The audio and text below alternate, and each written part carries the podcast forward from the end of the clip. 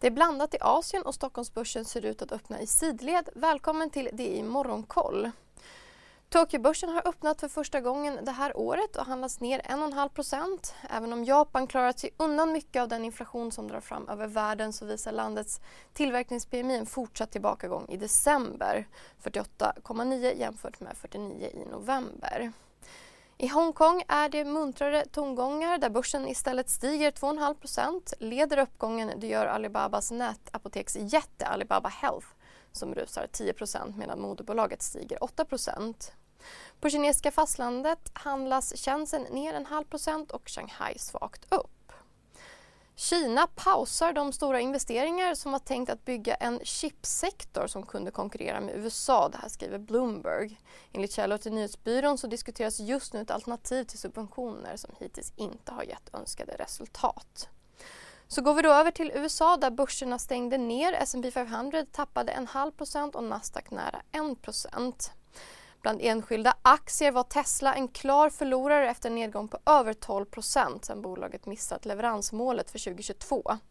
Efter beskedet så har bland annat JP Morgan skruvat ner sin riktkurs för aktien från 150 till 125 dollar medan Goldman Sachs sänkt sin från 235 till 205 dollar. Även Apple kämpade i motvind och backade nära 4% och bolaget fick därmed... Där det finns ett samhälle, där finns det brott. Krimrummet är podden som tar brottsligheten på allvar.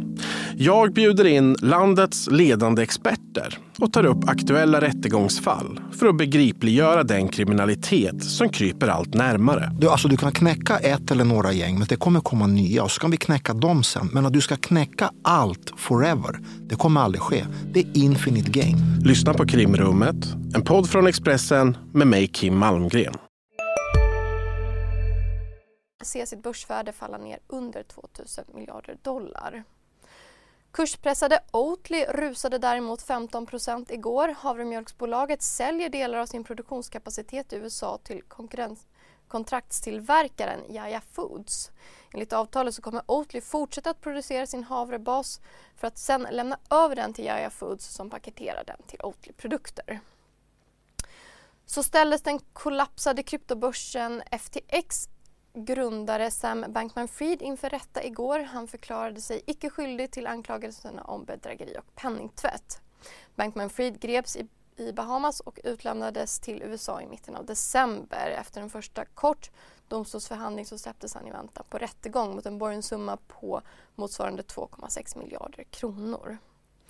Vi avslutar i Sverige. Jan Samuelsson kommer inte att ställa upp för omval som styrelseordförande i Stillfront. Han har varit ordförande i bolaget sedan 2018.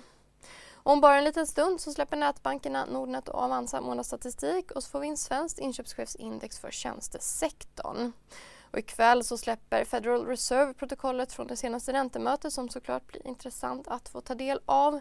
Sen får vi reda på hur många lediga jobb som fanns i USA i november i form av Jolts månadsvisa undersökning. Vi är tillbaka igen när Stockholmsbörsen har öppnat. På återseende.